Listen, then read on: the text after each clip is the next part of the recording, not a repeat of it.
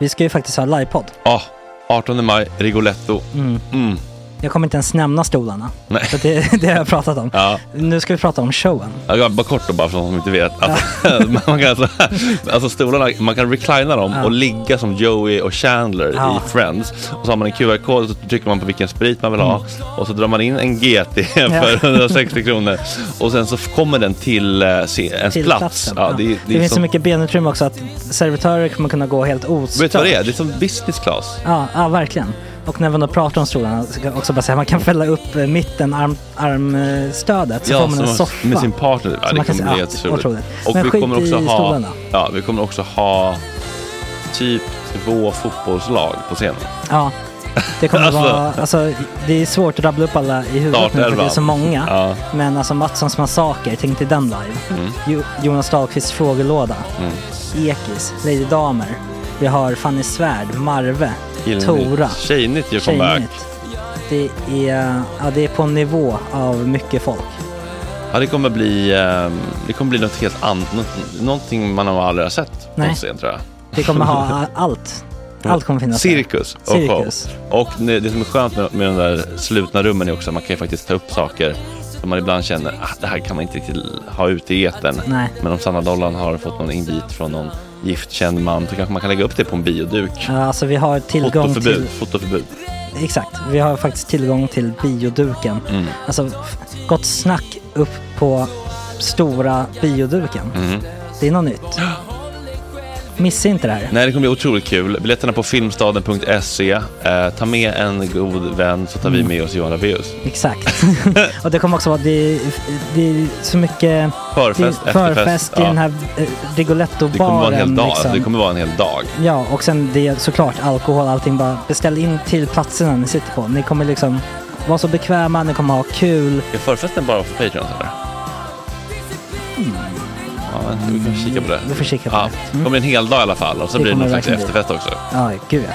Vad är en Gott Snack livepodd utan efterfest? Gud, det kommer bli så kul. Så länge sedan vi hade livepodd. Ja, det ska bli skitkul. Ja, vi ses där, hörni. Men, vart köper man biljetterna? Filmstaden.se. Ja, in och köp. Vi ses på Gott Snack 18 maj. Puss, hej!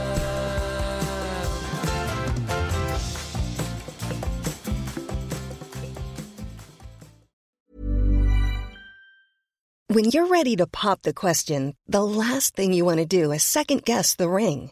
At BlueNile.com, you can design a one-of-a-kind ring with the ease and convenience of shopping online. Choose your diamond and setting. When you find the one, you'll get it delivered right to your door. Go to BlueNile.com and use promo code LISTEN to get $50 off your purchase of $500 or more. That's code LISTEN at BlueNile.com for $50 off your purchase. BlueNile.com, code LISTEN. Hey, I'm Ryan Reynolds. At Mint Mobile, we like to do the opposite of what Big Wireless does. They charge you a lot, we charge you a little. So naturally, when they announced they'd be raising their prices due to inflation, we decided to deflate our prices due to not hating you. That's right. We're cutting the price of Mint Unlimited from $30 a month to just $15 a month.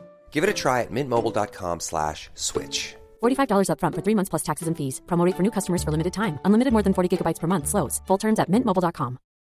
Millions of people have lost weight with personalized plans from Noom. Like Evan, who can't stand salads and still lost 50 pounds. Salads generally for most people are the easy button, right? For me, that wasn't an option. I never really was a salad guy. That's just not who I am. But Noom worked for me. Get your personalized plan today at Noom.com. Real Noom user compensated to provide their story. In 4 weeks, the typical Noom user can expect to lose 1 to 2 pounds per week. Individual results may vary.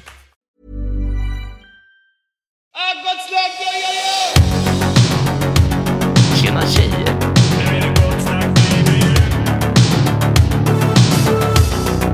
Superrunkare Gregor.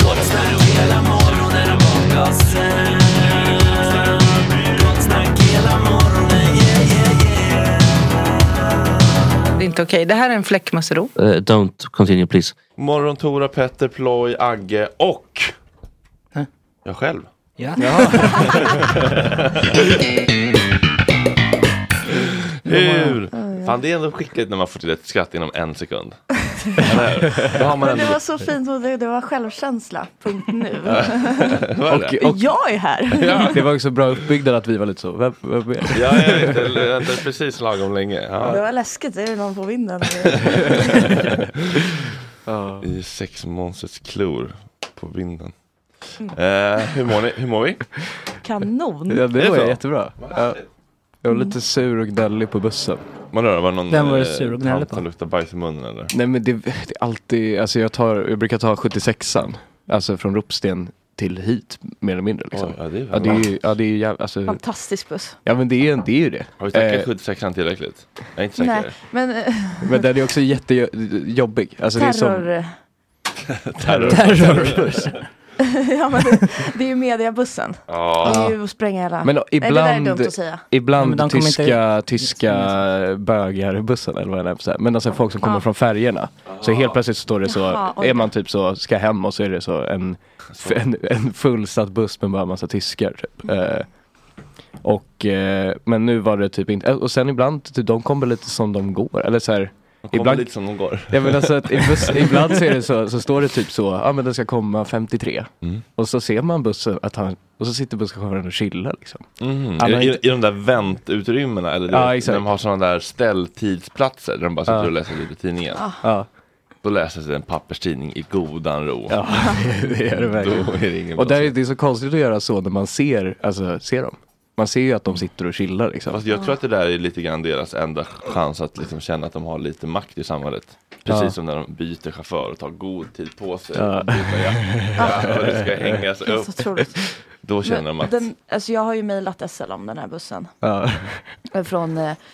Den går ju från Nytorget till mediehusen där, SVT och SR. Så det är perfekt. För folk ute i landet då så kan man väl säga att den har varit hotad av nedläggning. Ja. Vilket hotade hela mediebranschen. Ja, och det blev ju en stor nyhet för att alla som skriver på SVT Nyheter åker den bussen. Yep. Så därför den typ inte lades ner. Folk i Frihamnen, folk i Filmhuset, alltså den åker förbi alla mediehus ju. Ja, precis. Men den... Mm. Exakt, och men den har ju ett chaufförbyte i Slussen. Och hälften av gångerna, alltså när man har åkt förbi Nytorget. Ja. Och då, hälften av gångerna så bara, oj det kom ingen chaufför typ. Så att den här bussen kommer stanna här.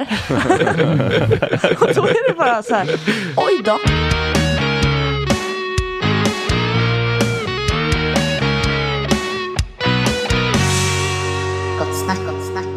Jag påminner oss om hur det kunde låta när Stephen Miller gick loss i Fat Families.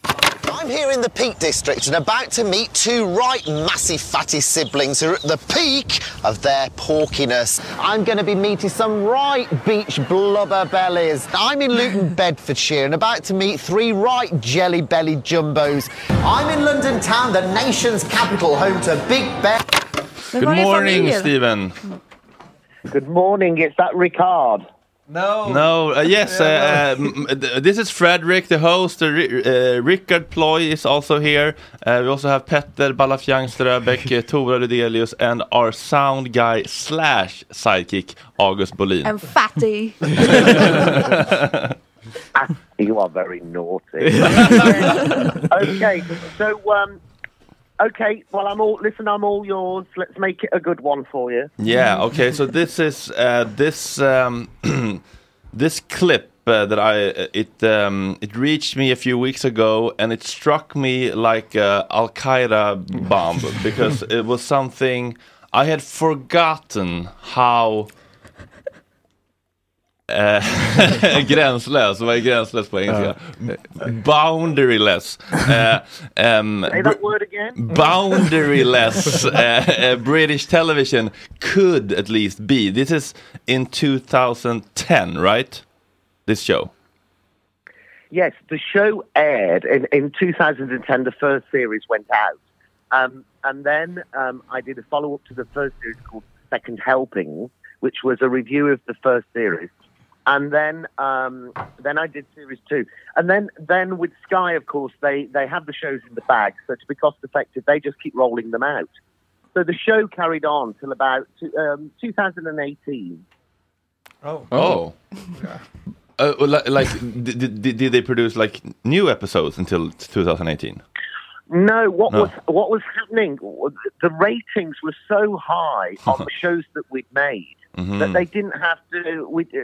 Sadly for me, they didn't have to make any new shows. Okay, yeah, I get it. So it was repeated to death, and it was sold into about 15 countries. Oh wow!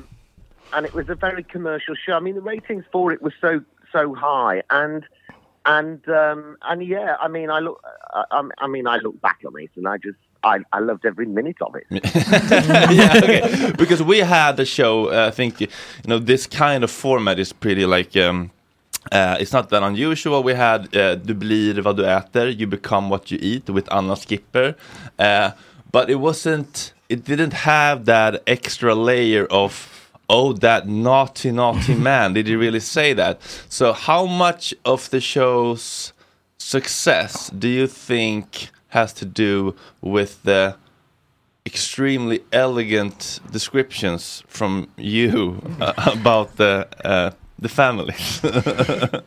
Well, I mean, listen, I weren't elegant at all. I was very, very down to earth, and the show became a personality-based show, really.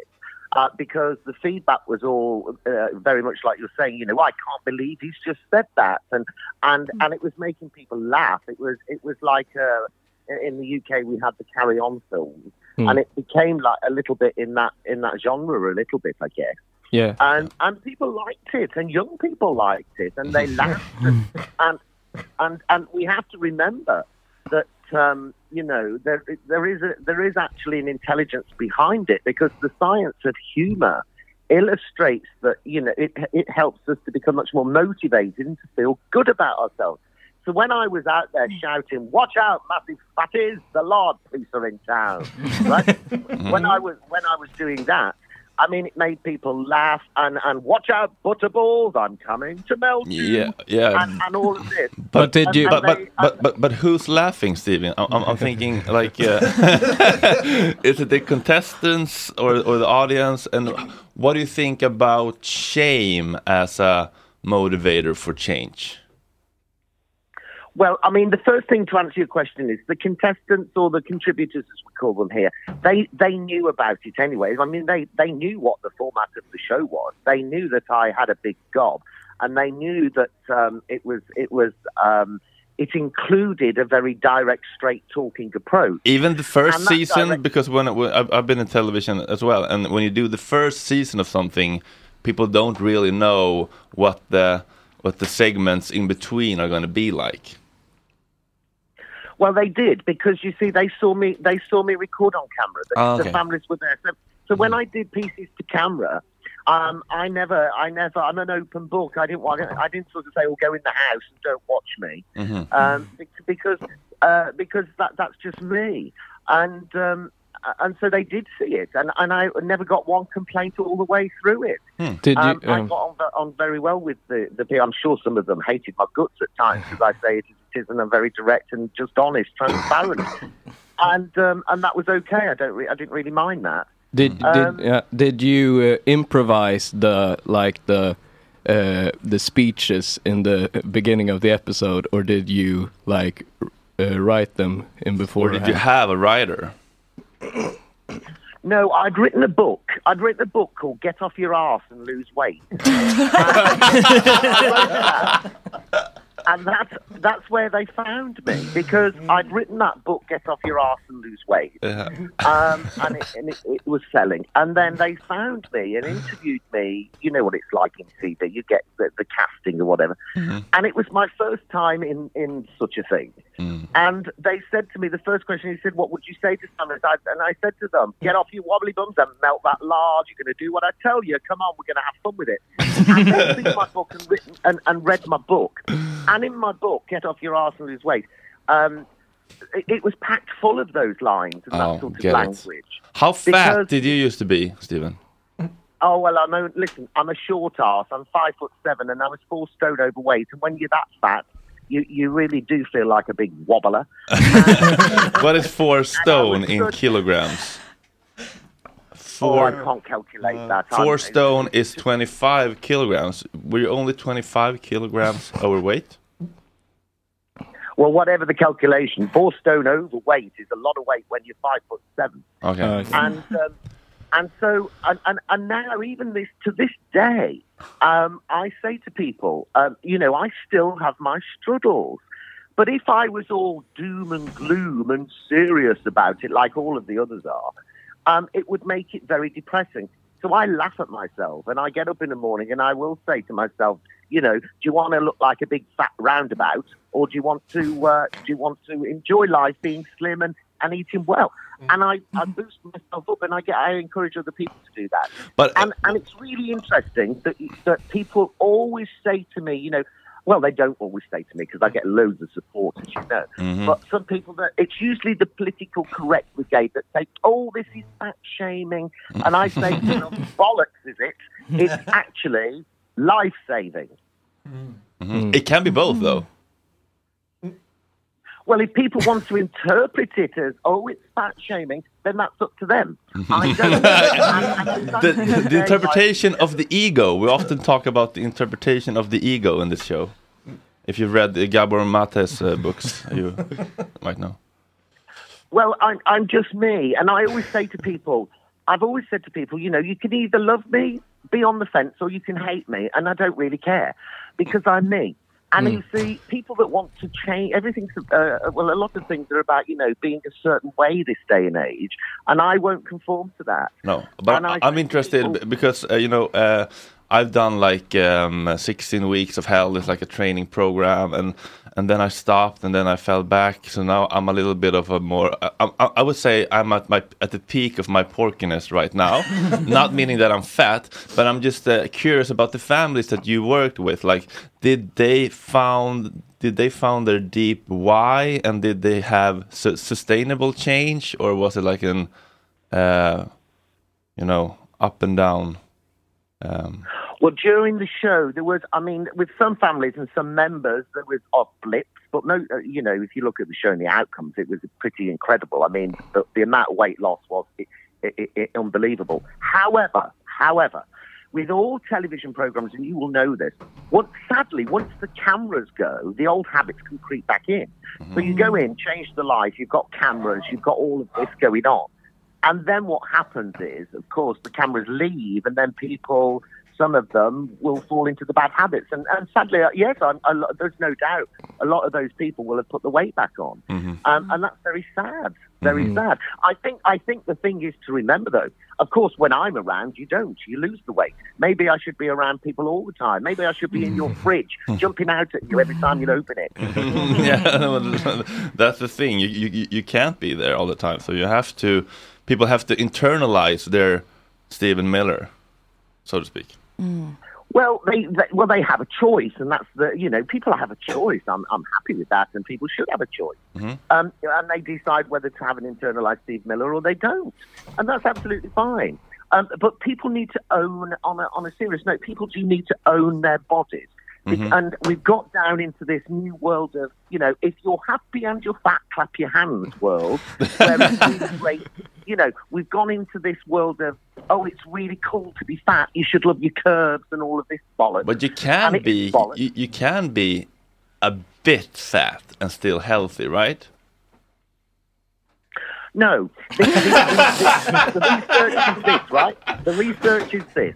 Mm. It clearly says, and our NHS backs this up, you can be fat and fixed, but you can't be fat and healthy necessarily. Mm-hmm. That's the big difference. And but what I do, let me tell you what I do, is I make it really simple. Because, I have to say, I mean, I don't even look like a weight loss expert, do I? I mean, you look at me, I've got a big forehead, I've got 4 eyes and glasses, I look like, you know, the receding airline getting on. I'm not, I mean, you would never put me in a leotard, I'd look bloody stupid. I mean, I don't look like one. But I think that's why a lot of people relate to me, is because I'm real. Yeah. And because I'm real, they get it. And weight loss is, you know, it is an emotive process. But people often think emotive is all about being, oh, tea and tissues and little head tilter counselling techniques, when it's not. You've got to inspire people. Mm-hmm. And by inspiring people, well, the way I do it, is yes, I'm very cheeky. Yes, I'm very straight. Yes, I guess at times it's funny. That's intentional. And that's because I want people to enjoy their transformation and not to see this as difficult. But did anyone get sad or like said, like, Stephen, you're hurting my feelings. Can we please not talk about my fat, enormous, lard house as a body like this? I had one person that said they didn't like the word fat. They preferred obese. And I said, I mean, listen. The thing is, you know, I mean, all of this language stuff now about cancelling the word fat and all of this stuff, I think it's absolute nonsense. And, there was only one, actually. But you see, I'm a loving guy, very loving. I put my arm around people at the same time as telling them they're too lardy. I ain't got a problem with that because they know I'm on their side. If people know you're on their side, you do it for a purpose and you give the tough love, you give a bit of fun, and you do it with personality and good spirit, it makes losing weight and managing your weight so much easier. So much easier. Yeah, that's true. We have a pretty rough tone in this show, but it's fine because we know we love each other deep down. Yes, you see, to me, I didn't think there was a rough tone in it at all. I think it was quite mad. I think it was... and it was really funny. Yes, it was strange. No, but I'm talking about our show here, Gott Snack. Oh, I see. I'm sorry, I didn't know that. No. I don't know the show. But yeah, how could you? We're all different. Maybe they should get me over and I had a little cameo appearance on the show. Yeah, what is it that you do these days, Stephen? You have an application coming out? I have a lovely life. I have a lovely partner. We've been together a lot of years. He's great. He's a good cook and all of that. So that's good. Got him trained well. And I still run my business, my weight management business. And I've just started. I tell you why. Because I know on TikTok a lot of the clips go viral, and it's gone viral in America apparently. So a few weeks ago, I thought to myself, you need to get your ass on TikTok. So I've joined TikTok at Steve Miller Fat Families, and I say to people, I'm not going to sell anything on this thing that I'm doing for you, but do follow me on TikTok at Steve Miller Fat Families. But yes, I still run my business. I still do bits of TV over here. They have me on debate shows where they need someone that's a bit more direct and down to earth. Mm-hmm. And I get asked, do you know what's going to surprise you? I get so much support from young people in their 20s that want fat families to come back. And I say to them, listen, if they brought it back, I'd be thrown into a tub of trifle. Well, don't you think that I don't have the word for pendel. I'm just going to do a real quick transfer. The PK pendulum, don't you think it's swinging back a little bit? We've reached the peak of PK. Woke. Peak of woke is behind us. Oh, listen. I believe that we have to look after each other. We have to put our arm around each other. We have to give a bit of a finger wag at each other at times. But we need to tell it straight, and we need to stop dictating what everyone has to think and how everyone has to behave. And I hope you're right, but I'm not convinced. No, but don't you see the signs a little bit? Like the 20-year-olds liking your show, for example. Like the right winds over Europe. Are you saying that you think we may have gone past the woke and we may be coming back to a bit more straight talking? Is that what you're saying? Yeah. That's the feeling I have in our society. Listen, I tell you what, I feel like giving you a kiss for that because I really hope you're right because we need it. Yeah. And there are countries around the world when it comes to obesity where they're very direct. You go to Japan and you'll be told if you're fat, and you're going to sort it out. And all in the East, they're much better. And that's why in Japan, you've got an obesity rate of about 6% compared to the UK where it's in its 20s and we're getting fatter. But you see, what we also have now, and I am a bit worried about it, if I'm honest, is this medical jab with, the brands that do it, this medical jab, which does concern me a bit in terms of the side effects. I do worry about that, and I just wish people would get their lives in order rather than relying on medication for their weight. Mm. Are we talking about like diabetes medicine? No. The what? Sorry. The Ozempic. Yeah. Or, yes. Oh. Yeah. Mm-hmm. Yes. Yeah. Get off your ass instead. What? Get off your arse instead of taking medication. Can I ask you to listen? Do you know what? I think it can be summed up. Number one, get off your arse. Number two, love yourself more than you love food. Right? Avsnitt namn, love yourself more than you love food. That's a good one, Steve. Thirdly, feed your mind as well as your fat stomach. That's the key. Keep your mind, you know, in terms of keeping your head busy. Because a lot of people nowadays also get fat because they're bored. They're not got purpose in life. They're not emotional eating. Yes, emotional eating is an interesting one. It can be used as an excuse by a lot of people, actually. Oh, yeah. I've caught a lot of people out. You know, they'll come to me and they'll say, "Oh, I think I'm emotional eating." I say, "No, you're not. You're just a moaner." You're a munchy moaner, and it's time to turn this around and figure out get a good life. And the other thing, of course, is that sometimes people are too fat because they're in the wrong relationship. And sometimes I say to them, the best thing you can do for your body is get divorced. Mm-hmm. Mm-hmm. Yeah. Because your partner makes you fat, or say that again. Your partner makes you fat. Well, it's not the partner that does it for you, so we can't use them as an excuse, but the relationship dynamics can make you fat. Yeah. So if you're living with someone that is that doesn't make you happy, then unfortunately you run into the fridge and you throw the cake in your gob. Yeah. And that is emotional eating. You try to escape the feelings. Yeah, you escape the feelings, and what you've got to do is identify why, and then obviously look for practical solutions. Yeah. Practical solutions. Ask not why the addiction, ask why the pain. Yes, and listen, I don't like the word and in eating and stuff. I don't like the word addiction because it kind of labels someone like, oh, they're an addict and they're going to find it really hard and really hard. Often it's more about a behaviour change, a behavioural habit, and that's what I encourage people to reframe it as. Mm-hmm. And often, if I'm totally honest with you, I will say to them, you're making every fat excuse in the cookbook. Sort it. Slap a smile on your face and start believing in yourself. Otherwise, you'll always live in the world. Oh. And they say to me, not all, but many, they will say to me, do you know what?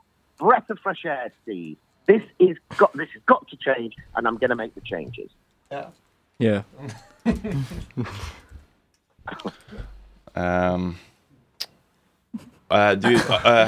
you been to Sweden, Stephen, or do you have any plans on visiting?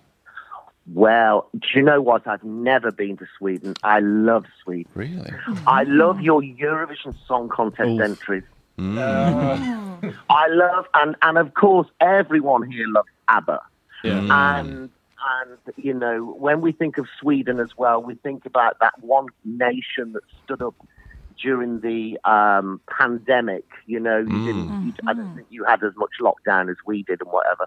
And I think Sweden is a country that is to be really respected. I really have a lot of time. But we're very fat.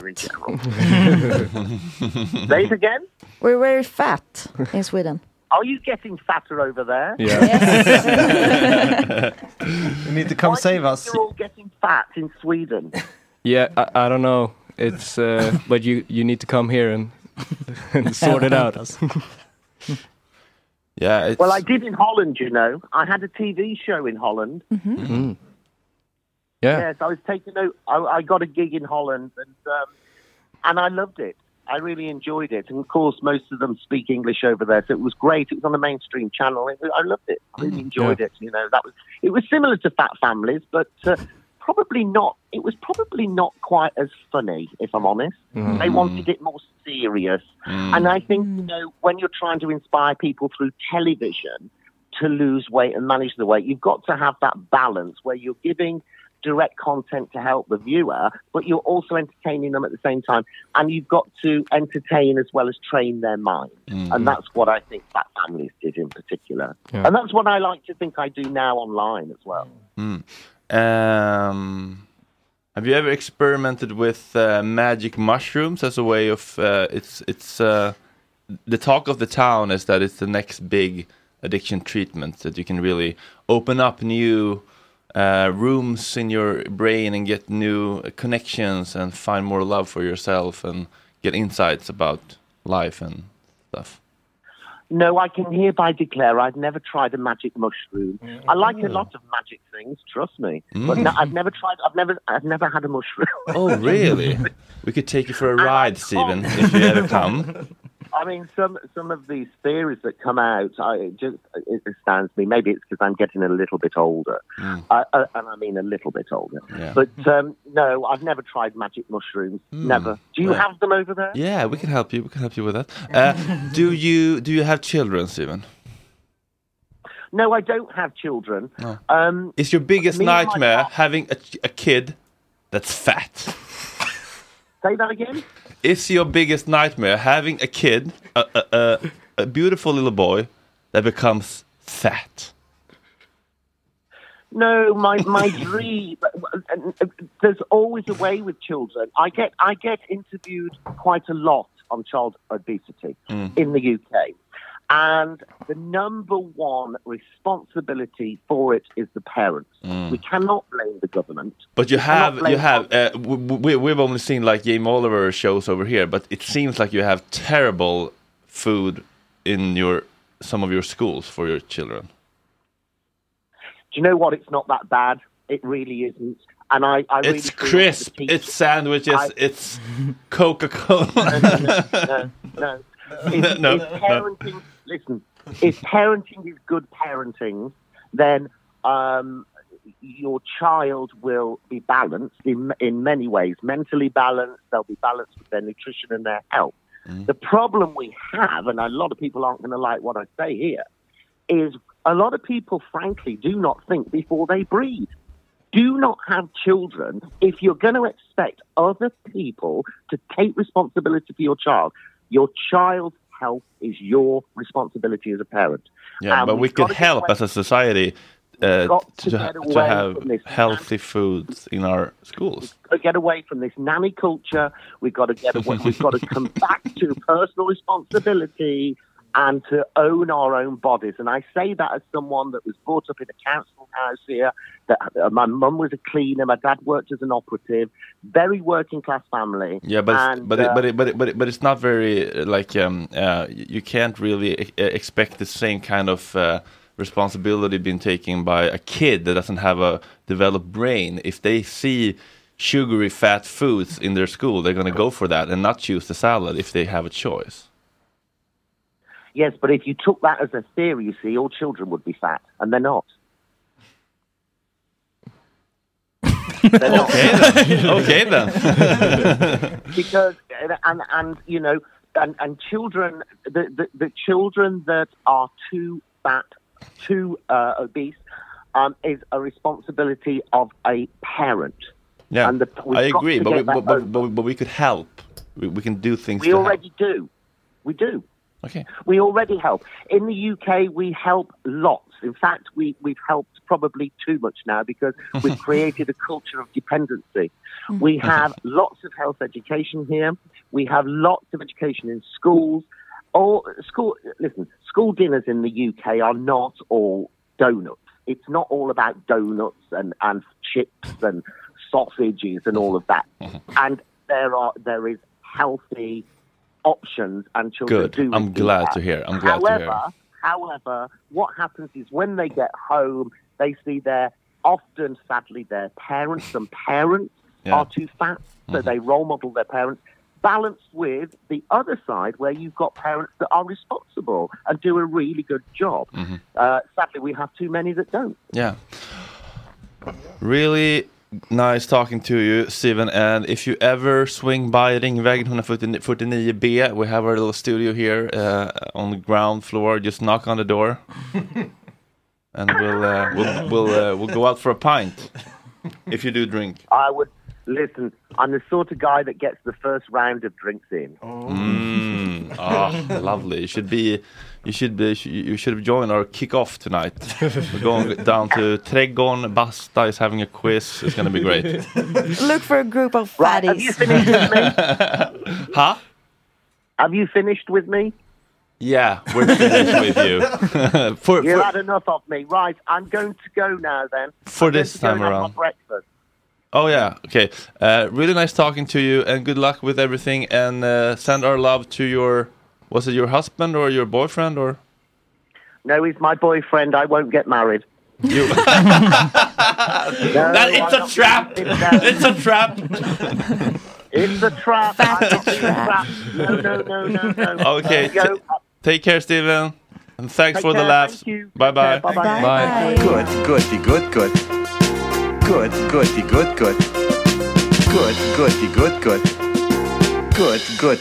Gott snack. Här har vi en kille som är i bra form. Det är mediaprofilen Anders Adali. Jag tar den. Välkommen tillbaka. Tackar alltså. Alltid kul att vara här. Det är alltid kul att du vill återvända. Det känns som att det är det här morgonradioprogrammet som du frekventerar. Du springer inte runt och horar på morgonsov och skit. Nej, men fan, här är ju free to speak liksom. Ja. Nej, det. Här kan du ju säga vad fan lite vad du vill och svära och ha dina synpunkter om gud vet vad. Så. Ja, det är jag som är ansvarig vara utgivare, så det är jag som tar ansvar. Men någon annan får ta ansvaret, det är alltid kul. Nu sa du att du hade en slang i magen. Ja, men fan, jag hade en jävla njursten som satte stopp som en halv centimeter och den för stor att få ut. Så att de opererade, när jag satt in, var för månad sedan. Jag var inne på akuten ett par gånger efter en slang genom urinröret, genom urinblåsen upp till njuren som kopplar förbi där. Så jag har alltså, jag har haft ont. Jag har ont nu. Det är som, det svider, det är ont. Pissar blod varenda dag. Nej. Jo, jag bara kissar blod. Hela tiden bara kissar blod. Bara blod hela tiden. Alltså, så att, men du har doktor vid din sida, eller? Ja, nej, jag ringde här förra veckan. Nu har jag en ny operation nu i slutet av den här månaden. Ska vi se om den här stenarna flyttar på sig. För om den är för långt in och får inte ut den. Så de fick koppla förbi allting. Oh. Nej, det är ont, så kan jag säga. Njursten sägs ju är typ att jämföra med att föda. Ja, det är det. Jag har haft det. Jag har haft det på barn nu. Jag har haft det förut och då pajade den urin, vad heter det, röret lite, och då fick in ett extra rör där, det är 7-8 dagar och skulle läka ihop med det. Så jag har ju svimmat av i smärta och doktorn eller ambulansen hittar mig på golvet hemma avsvimmad. Ja, alltså nej, jag tuppar av och skriker och grinar, alltså det är en smärta som jag inte önskar någon, alltså födda barn är power to the girls alltså. Nej, den är jobbig här, det gör ju ont liksom, det är ont hela tiden. Så nu fattar jag gott lite, nu blir det extra röd kiss efter det här liksom. Varför får man det då? Jag vet, alltså så jag har haft det förut och du vet, kroppen kan inte bryta ner vissa grejer. Jag har aldrig haft det förut. Jag ska inte säga att det är det, men jag var ju vegetarian i 7 år och vegan i 1,5 år. Det dundrar upp direkt efter det. Om man har för mycket kalk i urinen. Du kan också få njursten om du har för lite kalk i urinen. Så jävla moment 22. Om urinen är för utspädd. Ät därför en varierad kost och drick lite extra om du vet att du riskerar att bilda njursten. Du kan ju dricka för lite. Nej, jag fan dricker hela tiden, så jag drink water. Men vegan, alltså du kanske inte fick hela kostcirkeln. Jag vet inte. Det var innan det fanns allt det här med halvfabrikat att köpa. Så då fick man ju stå och laga mat hela tiden. Varför var du vegan då? Fan, jag såg några dokumentärer och sen så först höll jag på med yoga och sen bara, men fan, let's go all in liksom. Så jag är sådär, rika all in så helt toker liksom. Alltså jag har aldrig varit i en sån form, jag var aldrig sjuk någonsin då. Alltså aldrig någonting när jag var vegan alltså. När var det här då? Förutom njursten? Ja, det kom efteråt, men kanske 7 år sedan, 6-7 år sedan. Och hur länge var du vegan? 1,5 år. Superstrikt alltså, verkligen alltså. Ingen ost, ingen mjöl, ingenting. Alltså. Det är sallad och bönor. Vad märkte du för skillnad? Det, alltså så du återhämtade träningen, alltså det är rutorna på magen dundrar fram, det är ingen underhudsfett på kroppen där alltså. Så. Men du måste ju äta hela tiden för att bli mätt. Men, åt B12-vitamin? Måste man göra? Jag tog inga vitaminer alltså, sånt där alltså, nej, ingenting sånt. Man B12-brist? Ja, man ska göra. Jag bara åt en jävla massa allt som heter sallad mellanmål hela tiden. Hela tiden alltså. Vad är det för deff liksom? Ja, konstant deff, men man mår så bra. Alltså, du har en annan energi du åt, alltså det är svårt att förklara. Alltså det är enlightened hela tiden. Vad kör man för mellis då om man inte får äta kvarg liksom? Han är bara sallad alltså. Ja, men det här var det förut liksom alltså, det... Frukt? Får man frukt? Ja, frukt ute i helvete alltså. Verkligen. Alltså. Jag är ju förträngt bort, ja, jag är förträngt bort där, för jag sa sen när jag sett en stor deal, då ska jag börja äta kött. Och så då hade, när jag hade dryckföretaget, då satte vi med, och då satte jag deal med, det var Coop och med Svenska Hockeyförbundet. Och då första när den dealen var klar, då gick jag och köpte en stor fet burgare. Och smackade i, men sen var ju det kört alltså. Då gick det till Coop och till självskanningen och lät en ryggbiff. Nej, sen är det bara kött dygnet runt efter det alltså. Oj, så bara så bara på... Det bara smalt tillbaka. Ja. Oj, det är du ska unna mig. Ja, det är addiction. Det är lite addiction. Meat addiction. Hur mycket kött äter du i veckan? First meat addiction. Ja, det är varje dag några gånger. Alltså varje dag. Inte något kött varje dag. Flera 100 gram. Ja, det fan är det så. Sen hade jag en period där innan domen man hade lite mer cash. Då var Angus beef bara liksom.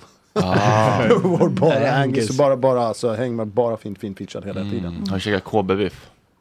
Ja, det har jag gjort faktiskt en gång. Alltså, fan vad det smalt. Har du käkat wagyu? Wagyu, ja det är också smalt. Men det är lite japanskt. Wagyu kobe, eller? Är det två olika märken kanske? Det är jättegott, man tog bara salt på. Ja, det bara smälter alltså. Jag tror det är gott. Ja, det bara smälter. Var kan man äta det i djurskog? Eller? Nej, men det går att köpa typ på Hemköp. Det är ju jävligt dyrt. Det är typ 909 kronor. Jag låter en kock ta hand om det där alltså. Ja. Det är knappt något kött i, va? Det är mest fett. Ja, det är det. Extremt marmorerat. Marmorerat. De får ju massage och dricker bärs. Marmorerat så in i helvete.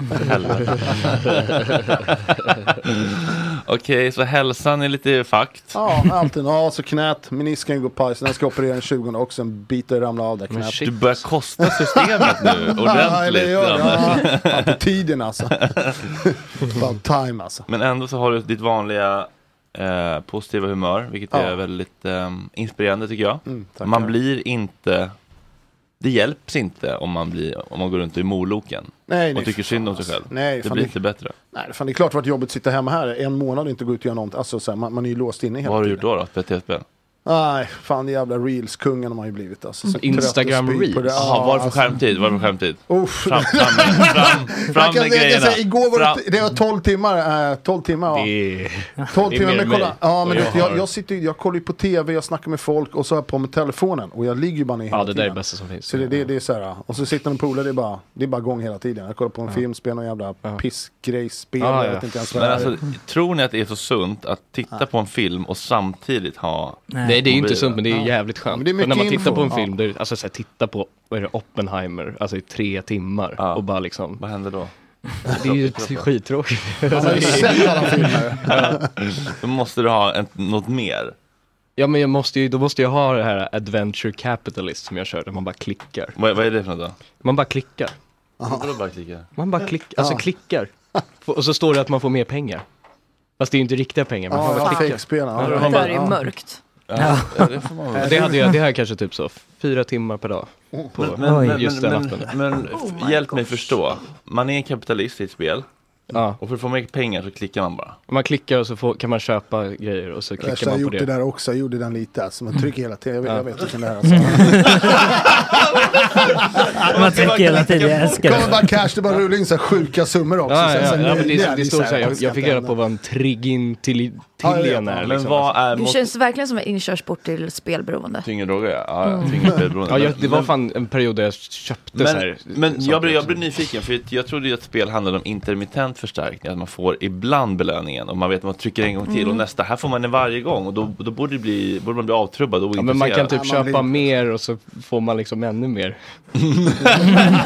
Man kan köpa mer och så får man ännu mer. Det är hypnos. Alltså det är ju så här, de här reels och alla saker, det är hypnos. Du sitter och tittar på telefonen, så går 3-4 timmar helt plötsligt. Vad fan händer med tiden? Du hypnotiserar och fastnar där och försvinner helt. Det är verkligen det är verkligen bebisnivå. Ja, men det är babygym. Ligga och titta på en få en padda och bara klicka. Det är en lurar liksom. Känn på med böcker. Jag har ju nya böcker som ska släppas liksom, som jag krigar på. Bomberna med alla grejer som jag gjorde förut som jag inte sagt ett ord om liksom, allt som är preskriberat. Here we go with the stories. Depåerna som jag rånat och lämnat 100 miljoner efter mig och bankomatsprängningar, bankrån och värdetransportrånen och alla liksom. För jag har ju bara pratat om den här som jag... Precis, hur många stories har du på lager som är oberättade? Jag vet inte, jag satsar på 3 böcker här liksom. håller jag på med det. Så. Varför? Och du har inte kunnat berätta om dem tidigare? Eller? Nej, jag har aldrig gjort det liksom. Nu har allt blev preskriberat förra året, nu är 15 år sedan. Det här är ändå väldigt kittlande att efter en viss tid, här, om jag berättar det här idag så kan jag bli åtalad för det är mord. Mord. Ja, mord borde aldrig preskriberat. Nej, just det, precis. Nej, men så här, men rån då, så här, då kan jag bli åtalad för liksom så här superbankrån och dagen efter bara nej, nu släpper vi det här som samhälle. Berätta allt. Vi förlåt, eller vi skiter i det. Men det har du väntat på den dagen liksom? Eller hur har du koll på att det är preskriberat? Jag tänkte inte, hade inga planer på att göra det. För man har ju försökt att tvätta sitt namn i många år här nu. Men den dryger ner skiten efter senast här. Så det är så här, alltså bara fuck it alltså. Nu släpper vi historien så får de höra liksom. Vad ska man heta? Det blir väl Kod 2-serien. Kod 2? Kod D2, ja. Men du har koll på dag, alltså det är jobbigt om du missar en dag liksom. Men jag hade varit skott jag räknar fel. Jag gjorde Finlandsrånet 07. Bara 15 år framåt efter det liksom. Så är det lugnt alltså. Någonting väldigt lite sorgligt ändå tycker jag med att banker inte längre har kontanter. Alltså bankrån är ju ändå gamla Sverige. Ja, alltså jag kollade det finaste vi har. Lasermannen-serien nu, han sägs ju ha rådat 22 banker på cykel enligt han själv. Gå in med en älgstutsare bara så, jag visste ju fan ingenting och sen kommer banken som man är på fängelse och får den där påsen så och tack, jag höll på att få någonting men då kommer han och sätter det där. Ja, det är ju det är fan, det saknar man. Ja, det är liksom Jönssonligan Sverige. Ja, men det saknar jag också alltså, men Gota banken bara borra sig ner. Nej, men det var ju cash. Nu kan du inte ens växla in svenska kronor någonstans i hela världen. Nej. Inte en enda land i Sverige, inte du kan inte åka till Norge, Finland i Sverige och lämna och växla in svenska kronor. Men hur gör varför inte? Nej, men de enda jag säger det är för att vi ska med i NATO, det här jävla BRICS Nation och amerikanska hur gör ni med kontanter då, ni yrkeskriminella? Eller för det. Ja, jag vet inte. Jag kan tänka mig att de håller på med det kryptovaluta liksom. Försöker få in och tvätta pengarna för att krypto. Ja, men om jag säljer massa knark och får in 100 000, vart ska jag gå med dem? Men är det inte att man Forex kan inte gå till. Köper massa klockor kanske. De köper så, ju prylar liksom, men det är inga som har cash. Det är ingen som har pengar, kriminella och knappt kontanter. Och de har också blivit åt det där, både Nymans ur och den där på Drottninggatan fick ju viten på flera miljoner för att de hade sålt klockor just för miljoner. Jag gick alltid till Nymans ur. Alltså, jag gjorde det. Ja. Det här är ju såhär 2003. Vad var din instegsklocka? Vad var det första du köpte? Fan, det var en Rolex med pärlemortavla, vitt guld och diamanter.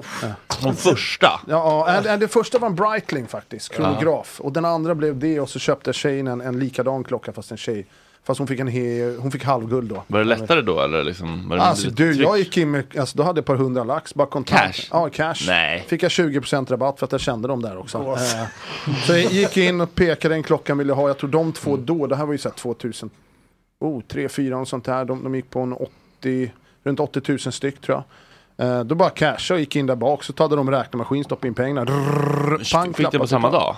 Ja, för fan. Nej, de beställde. Ja. Då kastade mig med pärlemortavlorna och diamanterna och sånt där liksom på dem. 80 för det bara? Ja, 81, 87, 20% hade jag fått på det då. Det här är ju 20 år sedan. Liksom. Ja, herregud alltså. Nu får du inte, jag kan inte ens köpa en klocka längre. Nej, alltså, det finns ingen när du ska stå på kö och allt. Jag gick in där, jag fick inte ens beställa en. Nej. Det var ju typ en barndamklocka. Titta på flickmodellen. Fantastisk marknad, finns ingenstans. Så jag försökte förra året jaga runt halva världen alltså, så här, det är Schweiz, Österrike, Dubai, det är tömt överallt liksom. Nu? Ja. På klockor? Ja, det har varit det sista året, 1,5 året alltså. Det går inte att få tag i, supersvårt alltså. Varför är det? Varför gör de inte flera? Nej, det här var ju coronagrisen som gjorde att allt hamnade efter. Men allt efter coronan. Fake shiten som kommer komma här nu igen då. Men efter coronan så all produktion, det är med bilar, det är med allt. Allt är efter med produktionen. Och de vill ju inte göra fler, för de vill ju hålla upp efterfrågan. Ja. Men lite fler. Alltså, nej, det behövs inte. Alltså, marknaden är så, det är så mycket pengar i klockan. Så att det är sjukt. Alltså. Men det är Ur Gott Snack-effekten tror jag. Ja, det är Gott Snack-effekten. Jag trodde klockor var lite liksom ute, men det verkar ju vara heter det någonting. Nej, det hetaste vi har.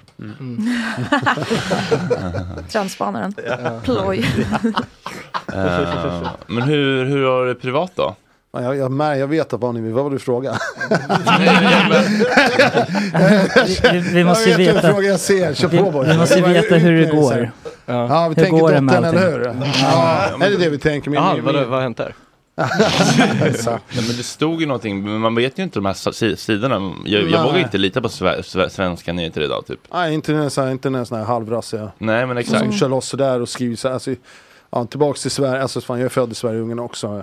Ja, min älskade dotter, jag ska bara väldigt kort inte gå in för mycket. Det är ett jävligt känsligt liksom så här. Hamnade i en jävligt pissig situation när jag hamnade i häktet för mig veckan efteråt, så ska jag säga att det är fel sällskap, tvingad, pressad till att genomgå det här som hon har gjort då. Så blev hon dömd här nu.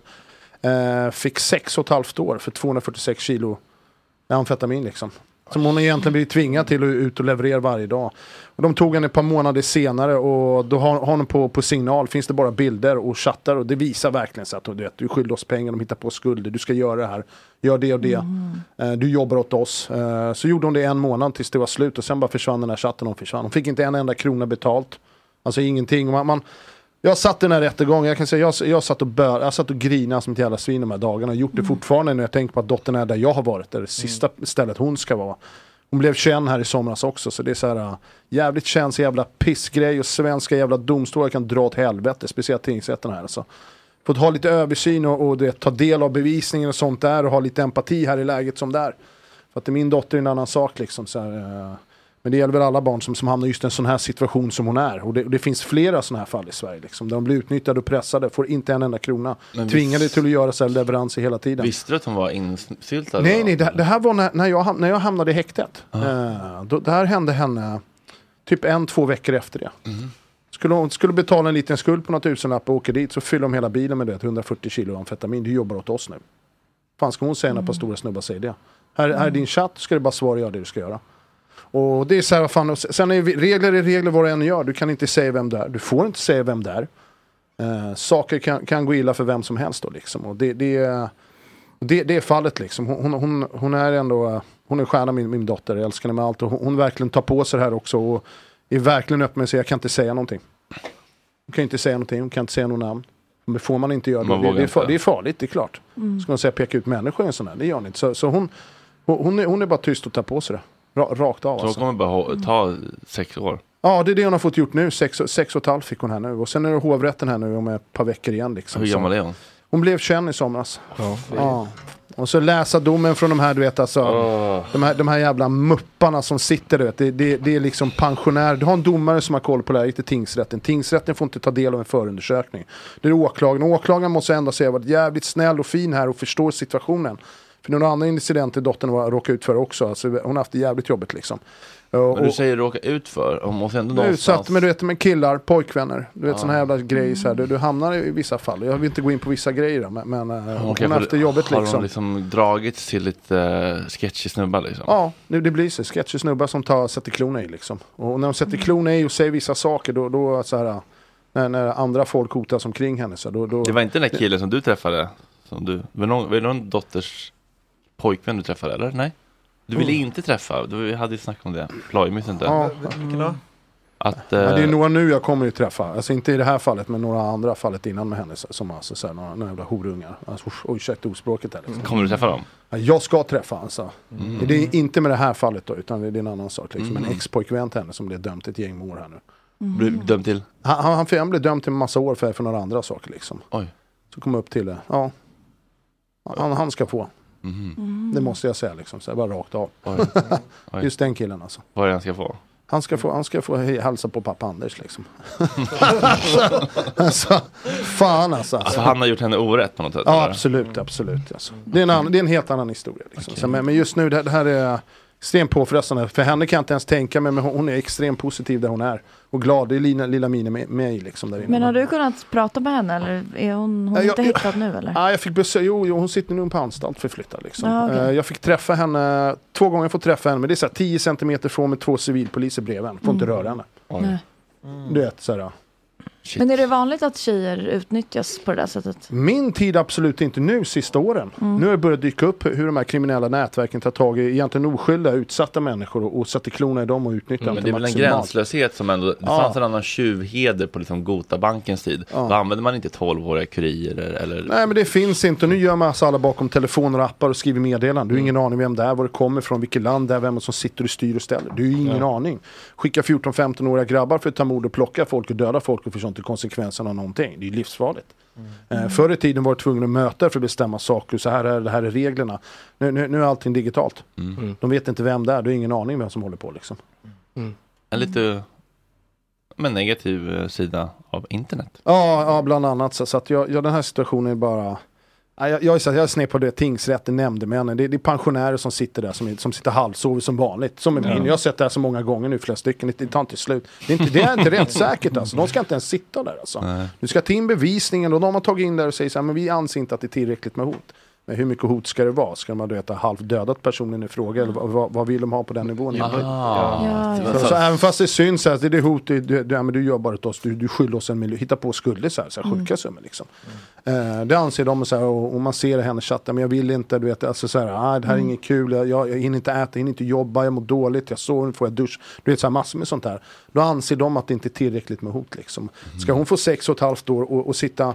Och då tycker de att hon är högst upp i hierarkin. Är det hon som har lagt ut miljoner för att få tag i drogen? Är hon som säger nej? Vad måste det vara för hot? Hot om våld? Typ. Ja, men det är klart. Men det är på hur de, alltså, det är klart det är hot. Man ser hot i sina diagnoser liksom. Eller vad de skriver. Men sen ska ju de säger hon har varit en kurir och hon har levererat. Men ska du få 6,5 år för det liksom? Mm. Alltså när det blir utsatt och pressad och inte tjäna en enda krona, det visar att hon inte. Men den där pressen, det var inte så här förmildrande omständigheter. Nej, det sket de för. De tyckte inte att det var det. Nej. Det finns lagar du ska gå in på, det finns ju mål du kan hänvisa till, och hon är en jättebra advokat liksom, alltså, det är min också liksom, så som de hänvisar till, men de tar inte del av det. De tar inte in av det, för de är tingsrätten i pensionärer som får ett par 100 spänn om dagen. De kan inte läsa lagen och kan inte tolka lagarna. Men bedömer man inte hot olika beroende på vem det kommer ifrån? Absolut, det här kan jag ju säga. Jag ska inte säga namn och allting. Det är skillnad som hotar med liksom. Och jag ska inte säga namn och allting här, men du vet, så här, fan, vi ser vad som står i tidningarna hela tiden, eller hur? Vilken namn det är som det är. Det är ju den personen som är bakom det här liksom. Det visar till den organisationen och den personen här, du vet. Att det är den på produkterna. Jag säger inte namn och håller på, men det är inte så svårt, man tittar Aftonbladet Expressen och ser varje dag vem som efterlyst allt det här jätte. Så att, vi har sett på den att det är den organisationen eller på produkterna, på bilderna, att det är från den människan. Och det vet de, men de vill inte, och det är ingenting vi pushar på sig i en rättegång heller, för det ska vi inte göra och det får vi inte göra liksom. Men de ser det bevisningen klart och tydligt, men det skiter de i också liksom. Hey, I'm Ryan Reynolds. Recently, I asked Mint Mobile's legal team if big wireless companies are allowed to raise prices due to inflation. They said yes. And then when I asked if raising prices technically violates those onerous 2-year contracts, they said, what the f*** are you talking about, you insane Hollywood ass f- So to recap, we're cutting the price of Mint Unlimited from $30 a month to just $15 a month. Give it a try at mintmobile.com/switch. $45 up front for 3 months plus taxes and fees. Promo rate for new customers for limited time. Unlimited more than 40 gigabytes per month. Slows full terms at mintmobile.com. Hiring for your small business? If you're not looking for professionals on LinkedIn, you're looking in the wrong place. That's like looking for your car keys in a fish tank. LinkedIn helps you hire professionals you can't find anywhere else, even those who aren't actively searching for a new job but might be open to the perfect role. In a given month, over 70% of LinkedIn users don't even visit other leading job sites. So start looking in the right place. With LinkedIn, you can hire professionals like a professional. Post your free job on linkedin.com/people today. Everyone knows therapy is great for solving problems, but getting therapy has its own problems too, like finding the right therapist, fitting into their schedule, and of course, the cost. Well, BetterHelp can solve those problems. It's totally online and built around your schedule. It's surprisingly affordable too. Connect with a credentialed therapist by phone, video, or online chat, all from the comfort of your home. Visit betterhelp.com to learn more and save 10% on your first month. That's BetterHelp, H-E-L-P.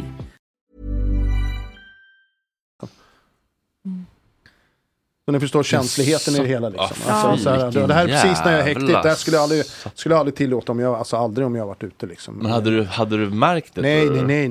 Men om du varit ute hade du märkt det. Hon lever väl sitt liv. Fan, jag vet inte alltså. Hon tar inte hem killar liksom. Hon vet att pappa Anders inte är så. Ja, men hon har eget boende, allting, sköter sig, jobb, hon är stor på TikTok liksom, och hon är driven min lilla ung liksom så här, alltså.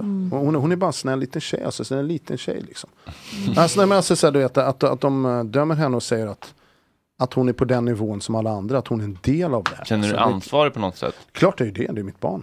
Ja, jo, men att hon liksom hamnat i sådana kretsar och liksom... Ja, det är ingenting jag kan se. Det är hennes egna beslut sådär. Alltså, pojkvänner hit och dit och man gör så. Alltså, ja, men jag tänker att hon har ändå liksom... Barndomsvänner. Men jag tänker ändå att det man attraheras av kan ju delvis vara ett resultat av vad man har sett, varit med om, haft i sin närhet. Absolut, absolut. Alltså.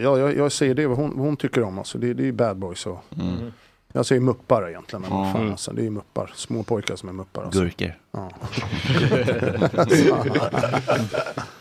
Ja, herregud. Alltså. Ja, så det är så här, jag har haft en jävla piss i sommar kan jag säga egentligen. Vad har du gjort? Sista månaden bara ligga hemma. Innan och sen det där innan, alltså, det väntar på rättegång på med boken och så här. Det har inte varit Båstadveckan och Kallis och nej, fan, jag har haft reseförbud. Jag har ju fortfarande det. Jag nämnde de här 100 personer. Jo, jag får göra Gotland sådär, men det har varit så här. Det är så ändå vissa alltså, så här, de är ju på mig, poliserna. Det kan jag säga så här.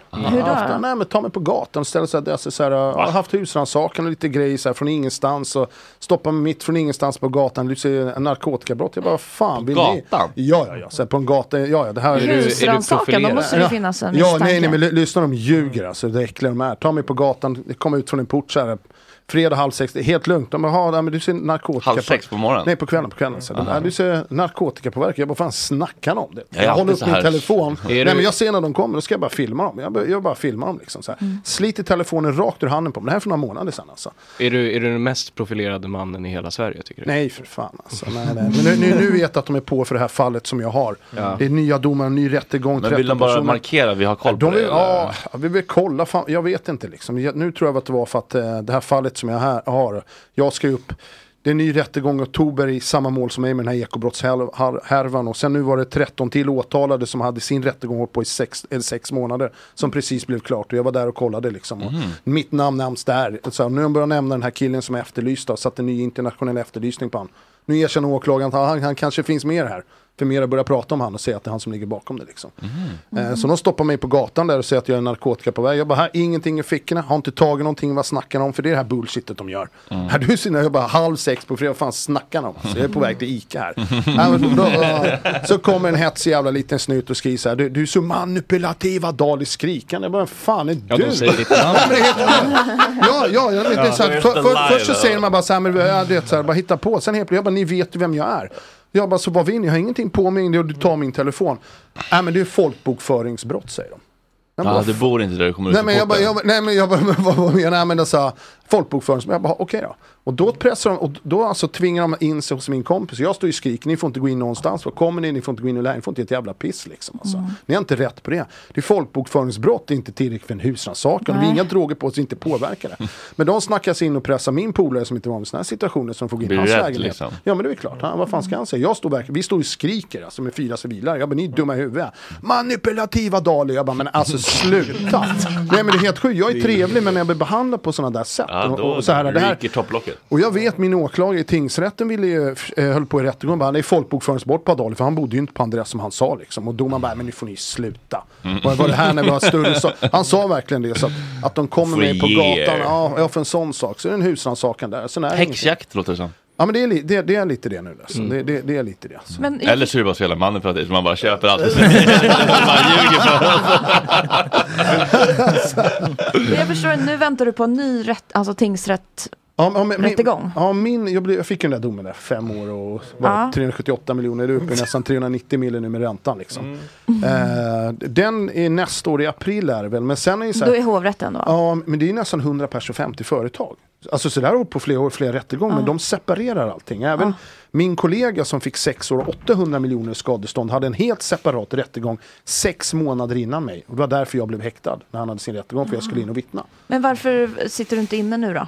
Nej, alltså det är ekobrott man är ute, det är ingen våldsbrott alltså. Alla ekobrott som är alltid ute liksom. Och så jag är en enda av de här nästan 100 personerna som har ett reseförbud, det är bara jag som har fått. Men hur funkar det nu med liksom bank-ID och bankkort och sånt? Jag har fortfarande ingen bank-ID, ingen bankkonto, ingenting. Men jag fick faktiskt igår, nu jag har tagit 3,5, nästan 4 månader från en bank återkopplat till mig, så nu har jag fått ett, så nu ska vi sätta igång det på måndag, så jag har fått en bank äntligen, så jag kan få bank-ID. Men jag har fått en, du ska aldrig sitta inne. Jo, det kommer jag väl göra. Alltså. Du väntar på det är det hovrätten. Så jag ska 1 år för att det är dum i huvudet. Men jag har inga 300-400 miljoner här. Och det vet de. Så vi sitter upp med massor med bevisning vi ska ta upp där. För nu är Det var ju 13 till personer som har på i 6 månader och haft rättegång för samma sak liksom. Och, de ska få sin dom, men det skulle få 11 veckor för dem att få sin dom. Så den domen kommer efter andra kompisen hovrätten. Det är så här väldigt taktiskt från åklagaren för att de inte har de historierna, för att då stämmer överens med vad jag sagt från början. Nu börjar alla liksom, så här har det gått till liksom. Mm. Alla har ju blivit lurade. Alltså det är nästan 100 personer. Det är ingen av de här 100 personerna som har plockat ut 10, 20, 100 miljoner. Det är ingen av dem som har gjort det, utan det huvudmännen är borta. Och det är ny efter internationella så här, Warren på den här lite Parkströmmen då var internationellt efterlyst. Ja. Mm. Gå. Binder done that liksom. alltså, det här är hela, så det är en taktisk sak. Nu ska jag upp i min kompis rättegång. Och jag ska gå in och vittna, och jag ska ta fram mina inspelningar från den här huvudmannen som är efterlyst och spela upp dem som vi gjorde här förut. Mm. Och jag tänkte, jag spelade ju upp det här. Mm. Ja, fortfarande ingen polis, ingen åklagare, ingen har hört av sig till mig och vill ha del av den bevisningen. Men den killen som är internationellt efterlyst och hjärnan bakom allting. Ingen har kontaktat mig och vill ha den bevisningen.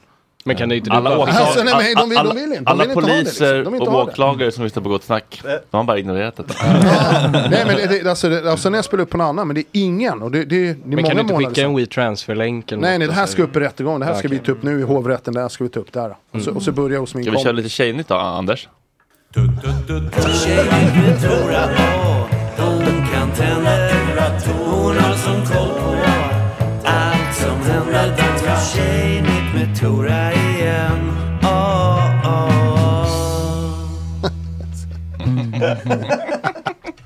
Det kan hända att jag kommer att återanvända lite material från livepodden. Oj. Vilken livepodd?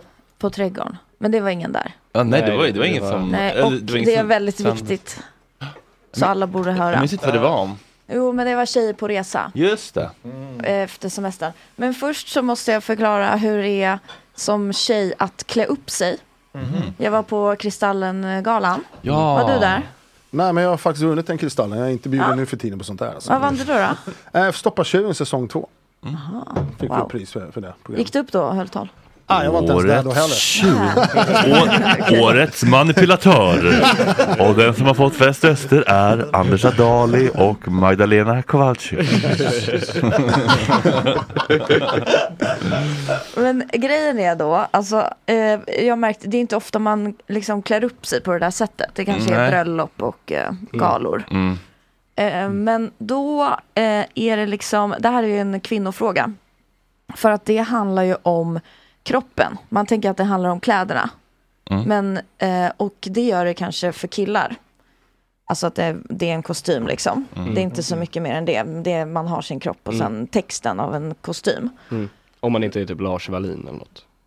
Ja, brukar han ha klänning eller? Nej, men lite, inte klänning kanske, men lite så. Ja, skitsamma. Ja, men då är det liksom, det är ju bara den kostymen. Och det är heller ingen annan som bryr sig. Ja, du har samma svarta kostym från Dressman. Alltså det är ju... Det är bara enkelt, helt enkelt. Och det är ingen som bedömer ens liksom stil. Alltså en kostym är en kostym. Mm. Men då, för tjejer, så är det att visa kroppen som är grejen när man klär upp sig. Och det är ju inte... Alltså när man klär sig till vardags, då behöver man ju inte visa kroppen om man inte vill. Det är det är valfritt liksom. Men när man klär upp sig så är det ju... Alltså man täcker ju inte kroppen. Alltså man klär av den. Alltså om ni såg, vi var ju på Way Out West tillsammans. Jättekul.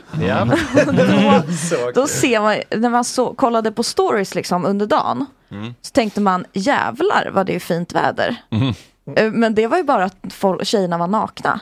Så jag bara, oj, typ såhär, det är i 30 grader varmt för att folk har linne och trosor. Ja, det är bara stringarslen överallt. Det är bara stringarslen överallt. Och det spelar ju om de små, stora, big ass motherfuckers. Det är bara stringarslen överallt. Det är det som har blivit sist. Det är så här. Ja. Spänningen är haft borta liksom. Alltså. Ja, precis. Ja, och sen så kommer han dit och så är det så här regnare och alltså 10 grader. Och alla har regnjacka och liksom boots typ, killarna. Men de tar liksom den här första bilden när de går in på området med alltså lite kläder. Ja, kanske det. Sen så fryser man ju ihjäl annars. Ja, exakt. Då måste man ju klä på sig. Ja, men då tar de en filt. Ja, och så... Det var tjejer nu. En kopp te. Sitter i vippen med en kopp te. Ja, men då... Och så här är det då när man klär upp sig. Att man ska visa i alla fall en kroppsdel. Bröst eller rumpa eller ben eller armar eller mage eller sådär. Och det blir ju en... alltså som att gå på beachen. Vilket är helt sjukt. Alltså när man ska känna sig fin, så är det liksom, ja men vilken kroppsdel ska jag välja nu att visa? För att jag någon måste ju liksom, så bara, okej, vilken är den bästa jag har? Vilket så får man köra på den. Ska jag visa? Ja, exakt. Men det är OnlyFans-tjejerna som kör, alltså OnlyFans-brudar, de går runt som det, alltså beach dygnet runt alltså. Vilka, så... Det finns några, jag ska inte hålla på att säga namn. Alltså, jag känner några, så de, när de är ute här i Stockholm, det spinner om, det är dygnet runt, det är bara string och genomskinligt och halva tuttan ut, alltså så här. Det är beachwear dygnet runt på OnlyFans-tjejer. Genomskinligt är också en grej. Ja, exakt, supergenomskinligt alltså. Lite tyg eller genomskinligt tyg. Gubben sitter där och bara och sen är det ju också alltså det här med att det är kallt. Det är ju en feministisk fråga på kontor, alltså som har kostym. Alltså temperaturen på ett kontor är anpassat efter att killarna har kostym, för det är så jävla varmt och så har de kanske någon fin ullkostym, medans tjejer har ju någon liten knutblus och liksom penn kjol och klack. Och de fryser ihjäl. Tycker du AC är sexistiskt då? Ja, exakt. Det är kvinnohat. Jo, men det är faktiskt ett problem. Alltså, det är så här, ni måste höja temperaturen 2 grader för att liksom vara emellan könen. Alltså utifrån deras dresscode typ. Det blåser upp i grenen. Ja. Tjejen kan ju ha en hel kostym också. Kaltomsfittan. Eller ska killar gå runt till liksom wife-beater-linne och shorts? På jobbet. Ja, exakt. Ja, det kanske, alltså de ska vara redo för beachen. Ja, precis. Ja, men eller någon slags mellanting. Ja, och sen så är det också att när man klär upp sig så visar man pengar.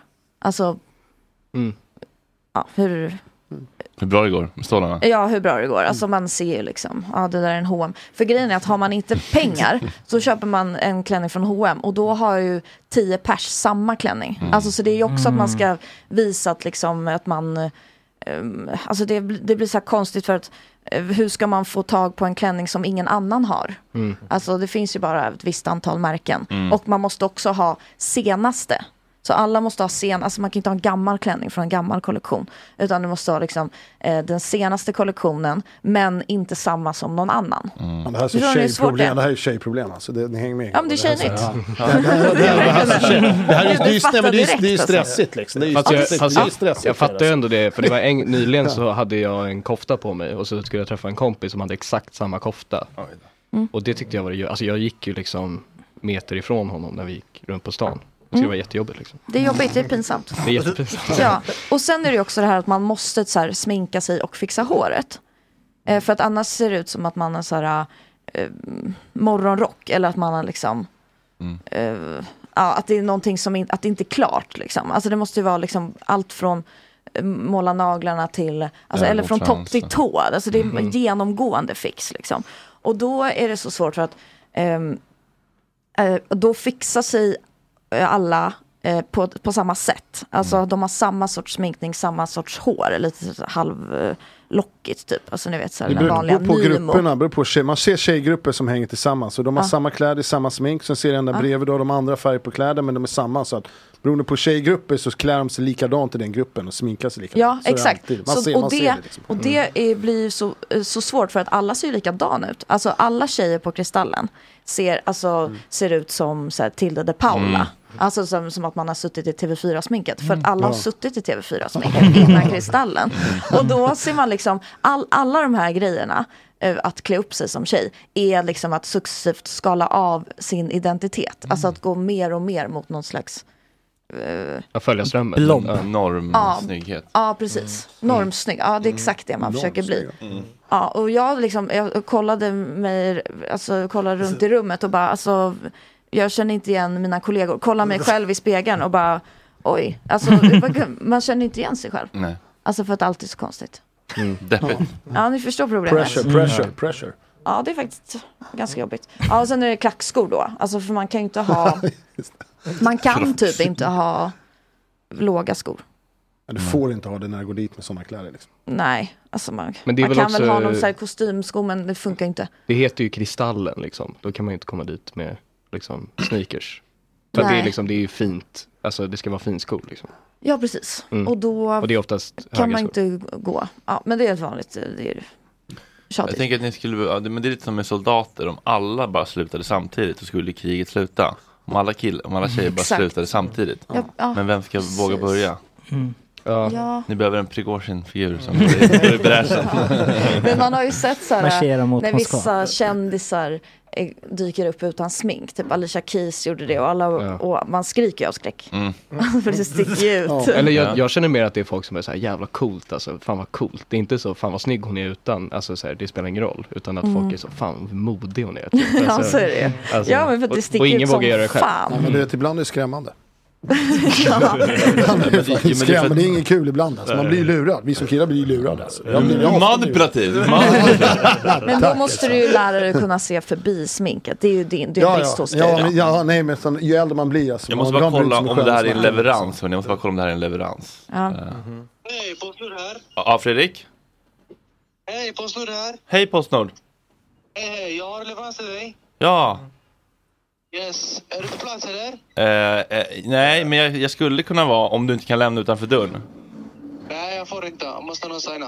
Okej. Men jag kan lämna på ombudet. Vad sa du? Ombud. Ja, nej men jag kan komma snabbt på Södermannagatan. Okej. Men jag kan inte vänta mer än 5 minuter. Men så du vet, jag väntar 5 minuter. Ja, nej, men när ska jag komma? Ska jag komma nu eller om 5 minuter? Ja, jag är utanför. Okej, jag kommer. Okej, jag kommer. Okej. Jag måste springa iväg snabbt. Vad menar du verkligen? Vad är det för prylar? Det är 245 kilo. Våra kuriren ballade ur. You got the right stuff. Kör dem du inte hämtar ut. Men hade du en annan grej också? Ja. Ja. Vadå? På Tjejnytt. Ja. Jag är på väg. Ja. Ta det lugnt. Jag blir så stressad där, Fredrik. Ja. Men grejen är att det är viktigt. Alltså, jag har ju rest på sommaren med tjejer. Mm. Och det är väldigt jobbigt. Mm. Ja, jag kan inte ens tänka mig badrummet stå fixat. Jag bara fick en bild när du sa det bara. Tjejer vet en del, det tar alltså fler tjejer samtidigt, kläder, ni ska tajma, sminket, ljuset, hårtork. Ja. Alltså, ja.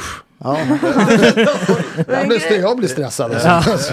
Och då, hur tjejer är på resa, alltså det här måste få ett slut, för det är liksom väldigt påfrestande.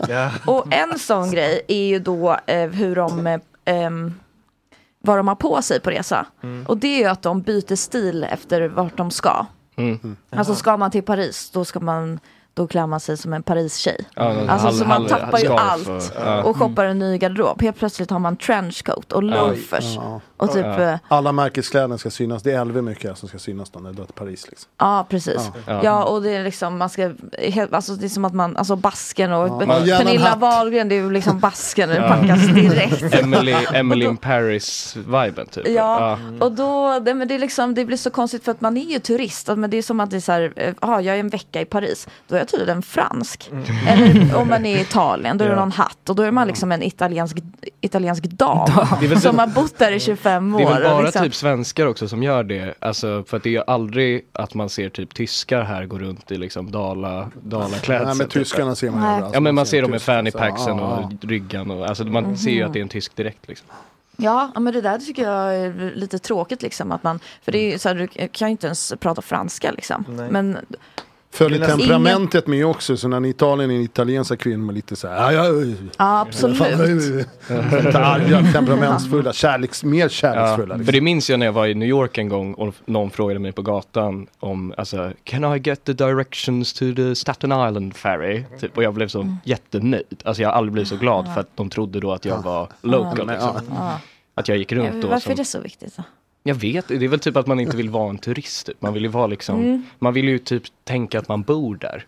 Alltså att man i 2 veckor kanske för en gångs skull liksom bor någon annanstans i Sverige. Precis.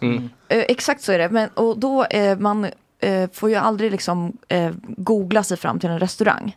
Utan tipsen, man måste gå på tips.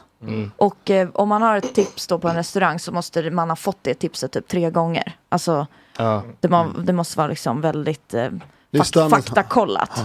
Och den personen som tipsar ska helst ha bott där. Alltså tipset får inte komma från andra turister. Nej. Så att då är det typ så här, okej, men den här tjejen har ju bott här kanske 2 månader då. Men då är det tipset liksom valid. Och då hur kan man många av vi tjejer slängde upp en sån här, vi är i Rom nu, vad ska vi äta någonstans? Ja, exakt. Jag hatar den. Alltså, jag hatar den. Som kille, när brudar rigger upp, alltså så här, jag vet om man kommer så vad ska vi äta? Alltså, så här. Och det är aldrig någon som har gått och käka på det stället. Jag ser dem, vad ska vi äta? Så här, så, men jag har aldrig sett någon som lägger upp att de går och äter där de ska. Ja. Men det är också mest skryt liksom, att de ska bara, jag ska dit. Och sen så... Ja. Det blir han inte, men jag var nästan där. Men, och sen så när de kommer hem då vill ju de tipsa. Aha, du ska till Paris. Jag skickar min lista. Ni såg ju den Göteborgslistan. Det är ju Göteborg. Alltså, man behöver inte tips för Göteborg. Men den listan som Felix fick när vi skulle... alltså 2 A4-sidor. Och så ska man skriva ihop liksom. Och, så här, och sen är det inte bara så här, den här restaurangen är bra. Utan du ska ta den här rätten. Och du ska liksom ha den här servitören. Och man ska ha liksom... Fråga om Emanuel så. Ja, och kanske om det finns någon maträtt som inte står på menyn typ, och man ska hålla på liksom och hastla som fan. Alltså man kan inte bara gå och käka. Ja, gå och käka. Ja. Men är det också att man ska prata franska när man väl är där typ, eller att man har lite glosor? Eller det kanske lite... ja, precis, det ska man göra. Någon i gänget ska vara fransk, alltså ska kunna franska. Ja, exakt. Men det blir också typ jobbigt med de här tipsen. Alltså för de ligger ju på kanske andra sidan stan. Om man är hungrig. Ja. Och så bara, men vi kan inte äta innan. Alltså vi kan inte bara äta för att vi är hungriga. Nej. Utan då ska man liksom gå och sura för att man är så hungrig. Men man måste åka. Bitchbanan. Ja, så det ställer liksom till det väldigt mycket. Och sen så har man ju då en sommardrink. Alla har ju, alltså som man kanske dricker på trädgården då. Det har ju varit Aperol. Och sen, men nu den här sommaren har det varit Hugo. Som är en fläder vodka-drink typ. Ja, och mynta, den är ju så fräsch.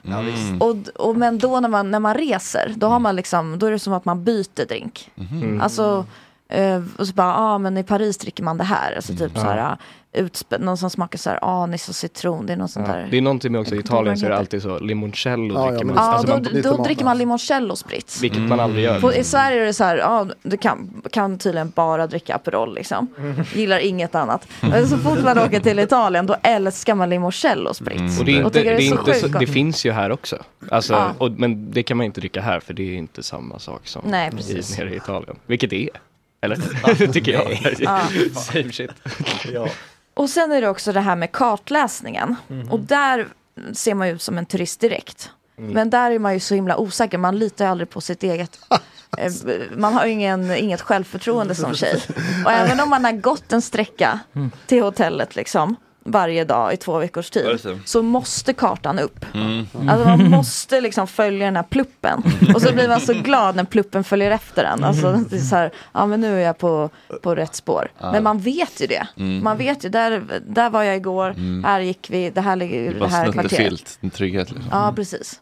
Ja, det märkte jag när jag var på resa nu med 2 tjejkompisar i Split, typ, att jag kände igen, alltså jag visste var vårt Airbnb låg liksom, men de var typ hela tiden osäkra, alltså trodde jag gick fel hela tiden, men jag var så, nej men den där klotter, det här är en svastika, jag känner igen, och det här är liksom... Bitches be like that. Ja. Jag tror de vet egentligen liksom, men man kan inte ha det självförtroendet, att man bara, jag känner igen mig. Man ska alltid vara liksom helt lost och bara wow. Generellt, inte bara på resa, utan man ska vara lite hjälplös. Ja, exakt. Så att mannen kan rädda en. Ja, men man känner sig så. Alltså som att man blev nedsatt på jorden igår. Så ska man ju vara i livet generellt som tjej. Helt clueless om allt. Viktor Frisk. Ja, exakt.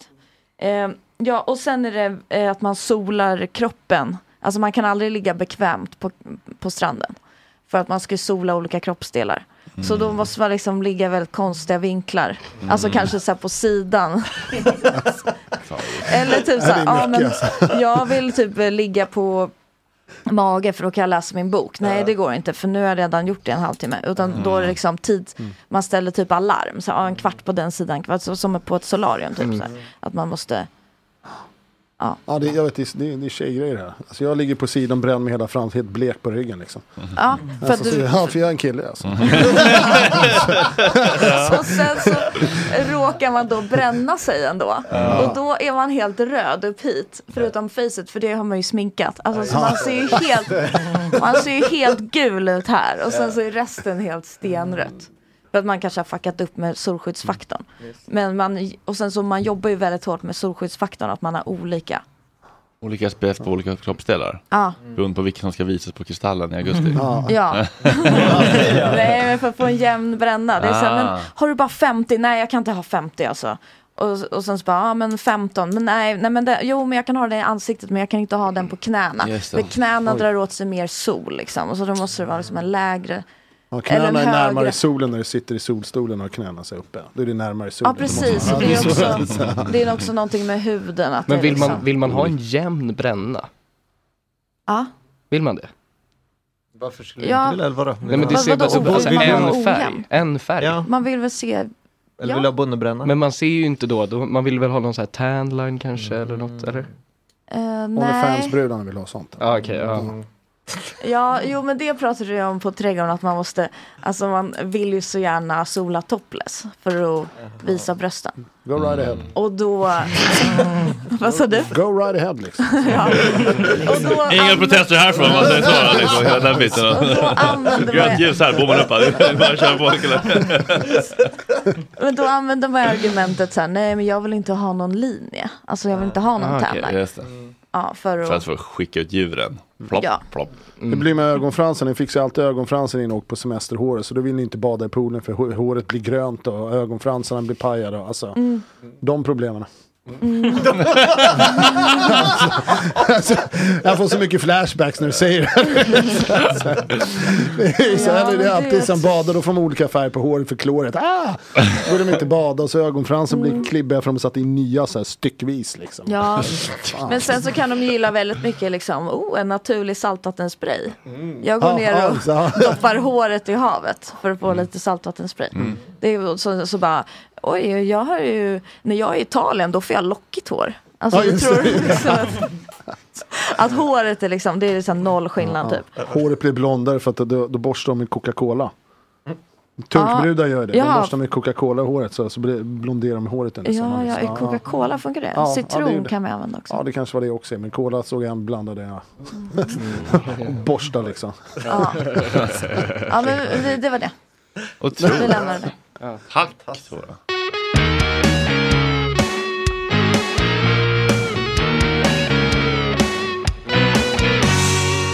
Gott snack. Jaha, hörni ni. Hur mår vi? Ja, det är bra. Kanon. Det ska bli väldigt kul ikväll. Ja, kick-off. Vad länge sedan vi hade kick-off. Vad ska ni göra, stödpojkar och tjejer? Vi börjar med ett litet quiz på trädgården. Bastas lilla quiz på trädgården. Från 18 till 19. Eller 17 tror jag det började. 2 timmar. Ja, det är länge. Och han måste starta det.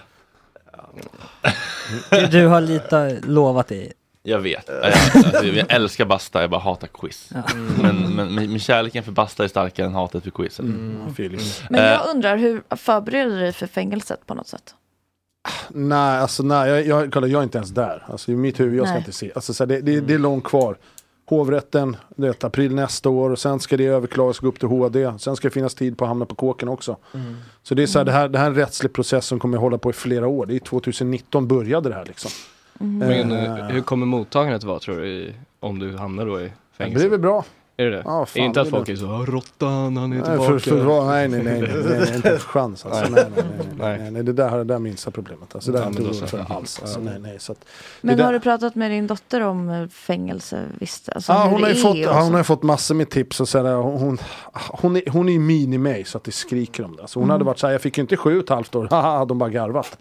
Alltså så här, men sen är det så här tips för att jag satt ju häktet där, så att på en gång, jag bara med det 2 gånger i veckan får du soppa. Du tar nudlarna, köp extra nudlar varje vecka, lägg dem i soppan så får du nudelsoppa, gör så detta. Som tog så här kåken tips till dottern. Det är sorgligt att det ens behöver göra så. Det är så jävla ledsamt så att det är sjukt, men snack om det, hon garvar ju mest åt det liksom, så här, och tar det här jävligt bra faktiskt. Alltså, efter suttit i fulla restriktioner i 5 månader till att komma till en anstalt, det är öppet 12 timmar per dag, men Den har också fått lite tips att du ska. Har hon suttit med full restriktion i 5 månader? Ja, i 5 månader liksom. Oh, ja, det är så sjukt hela grejen. Alltså, så här, det är sjukt. De vill ju pressa henne att hon ska säga och peka ut människor. Det är ju fara för henne och dem omkring henne om hon gör det. Så enkelt är det. Och de vill pressa henne. Så varenda förhör hon sitter på, då lägger de fram en papper. Så pekar de, det gjorde de på mig också. Se det här nere. Om du kallar och pekar ut och säger det så kan du få straffrabatt, säger de. Mm. Men det bestämmer inte vi, det bestämmer domaren. Mm. Alltså förstår du vilken gamble de gör? Och hon väljer ju att inte säga någonting. Då ska du ha fulla restriktioner. Då vill de pressa dig, de vill att du ska må dåligt, att du ska vika dig. Mm. Det är så det funkar liksom. Det är äckligt sätt hur hon går tillväga liksom. Men hon har gjort det enormt bra, helt chockerande bra alltså, med min lilla bebis liksom alltså. Så det är med henne, så med mig det tar jag när den kommer liksom alltså. Men det kommer att ta ett par år, då anser jag, ska jag hålla på och vänta par år med restriktioner, det är ett reseförbud, inte kunna, det är så massor med saker, ska jag ha. Så om det här är klart om 1-2 år, ska jag fortfarande få 5 år? Har inte jag varit straffad under de här åren som har varit? Nej, men hänger med menar så på riktigt då? Kan inte bli dömd för en sak och få fler straff? Kan du liksom jobba nu? Nej, alltså nu kan jag inte göra för det här. Och sen jag kan inte gå och jobba. Alltså, vad ska jag gå och jobba nu? Men vad är det för inkomst då? Det är lite sparade pengar att låna från folk liksom. Alltså.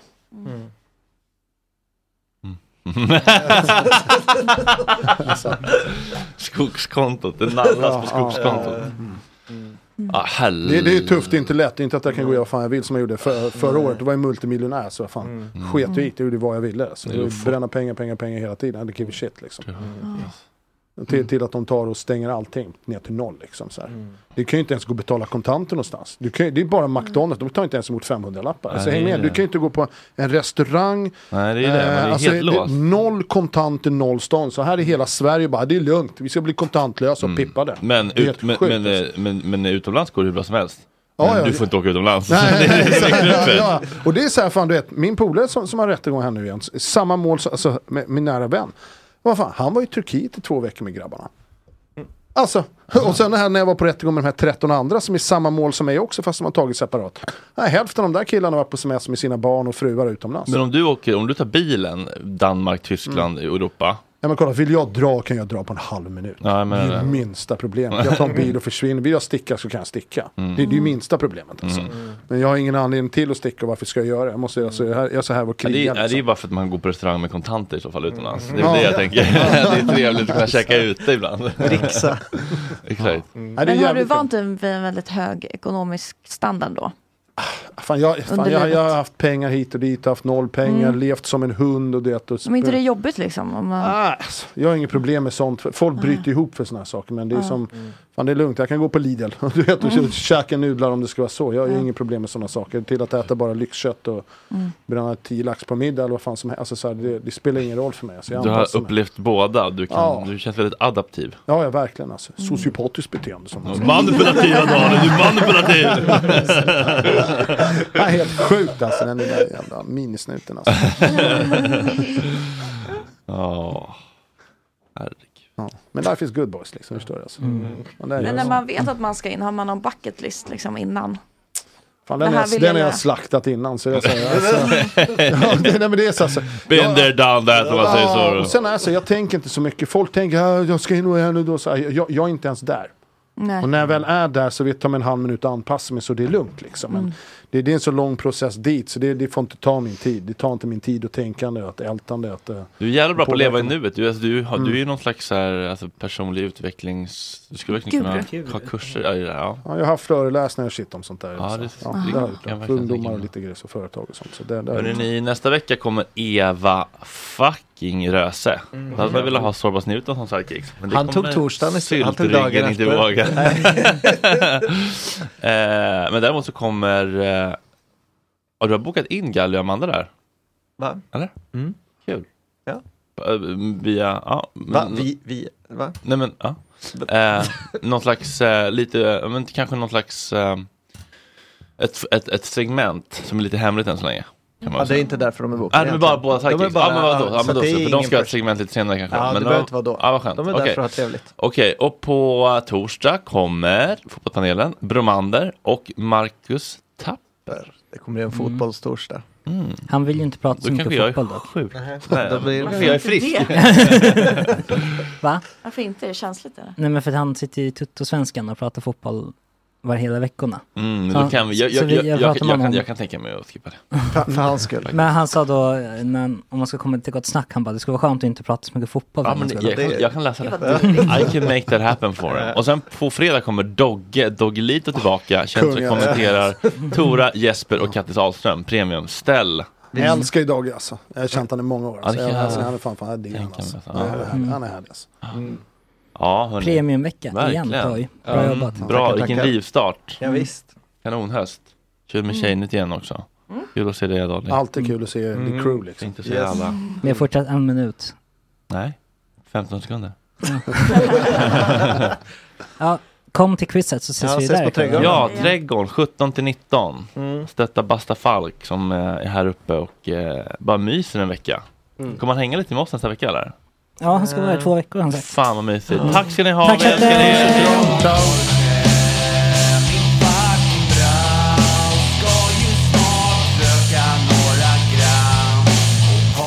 Lite tram och korpre. Min fucking broder, det är så synd att du har en annan moder. En annan fucking moder.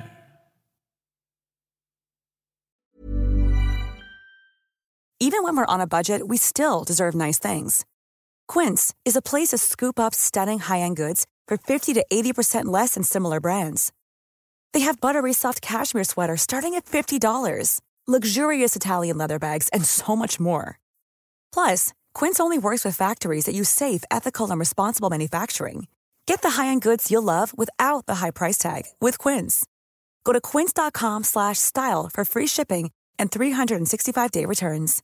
Imagine the softest sheets you've ever felt. Now imagine them getting even softer over time. That's what you'll feel with Boll & Branch's organic cotton sheets. In a recent customer survey, 96% replied that Boll & Branch sheets get softer with every wash. Start getting your best night's sleep in these sheets that get softer and softer for years to come. Try their sheets with a 30-night guarantee. Plus, get 15% off your first order at bollandbranch.com. Code BUTTERY. Exclusions apply. See site for details.